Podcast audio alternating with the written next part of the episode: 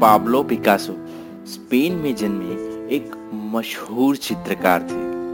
उनकी पेंटिंग दुनिया भर में करोड़ों और अरबों रुपयों में बिका करती थी।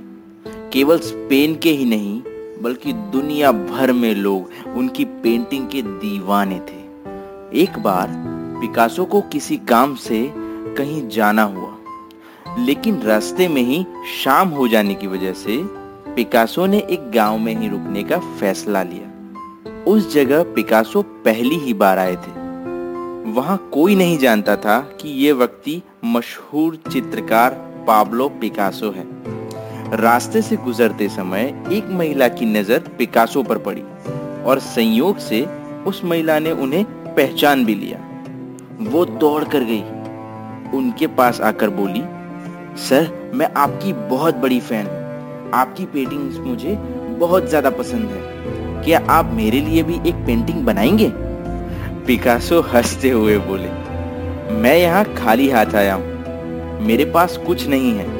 मैं फिर भी आपके लिए पेंटिंग बना दूँगा। लेकिन उस महिला ने भी जिद पकड़ ली कि मुझे अभी एक पेंटिंग बना के दो। बाद में पता नहीं आपसे मिल पाऊँगी या नहीं। पिकासो ने जेब से एक छोटा सा कागज़ निकाला और अपने पेन से उस पर कुछ बनाने लगे। करीब 10 सेकंड के अंदर पिकासो ने एक पेंटिंग बनाई और कहा, लो, ये मिलियन डॉलर की पेंटिंग है।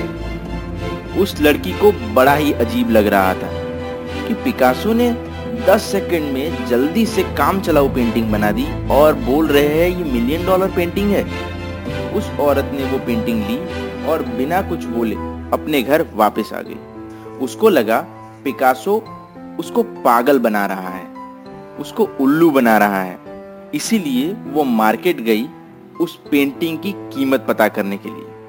और दोस्तों, उसे बड़ा ही आश्चर्य हुआ क्योंकि वो पेंटिंग वास्तव में ही मिलियन डॉलर की थी। वो भागी भागी एक बार फिर पाब्लो पिकासो को ढूंढते हुए उनके पास आ गई और बोली सर, आपने बिल्कुल सही कहा था। ये तो मिलियन डॉलर की पेंटिंग है। पिकासो ने हँसते हुए कहा, मैंने तो पहले ही कहा था। महिला बोली, सर, आप मुझे अपनी स्टूडेंट बना लीजिए। मुझे भी पेंटिंग बनाना सिखाइए ना। जैसे आपने 10 सेकंड में मिलियन डॉलर की पेंटिंग बना दी, वैसे मैं भी 10 सेकंड में ना सही 10 मिनट में अच्छी पेंटिंग बना सकूँ। काफ़ी है मेरे लिए। मुझे ऐसा बना दीजिए। पिकासो ने हँसते हुए कहा ये जो मैंने 10 सेकंड में पेंटिंग बनाई है, इसे सीखने में मुझे 30 साल का समय लगा। मैंने अपने जीवन के 30 साल सीखने में दिए।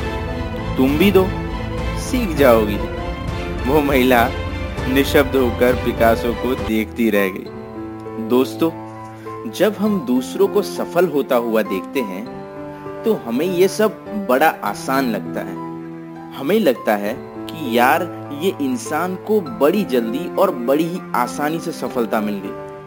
लेकिन मेरे दोस्त, उस एक सफलता के पीछे न जाने कितने सालों की मेहनत छिपी है। ये कोई नहीं देख पाता। सफलता तो बड़ी आसानी से मिल जाती है, लेकिन सफलता की तैयारी में अपना जीवन कुर्बान करना होता है। जो लोग खुद को तपाकर, संघर्ष करके अनुभव हासिल करते हैं, वो कामयाब हो जाते हैं।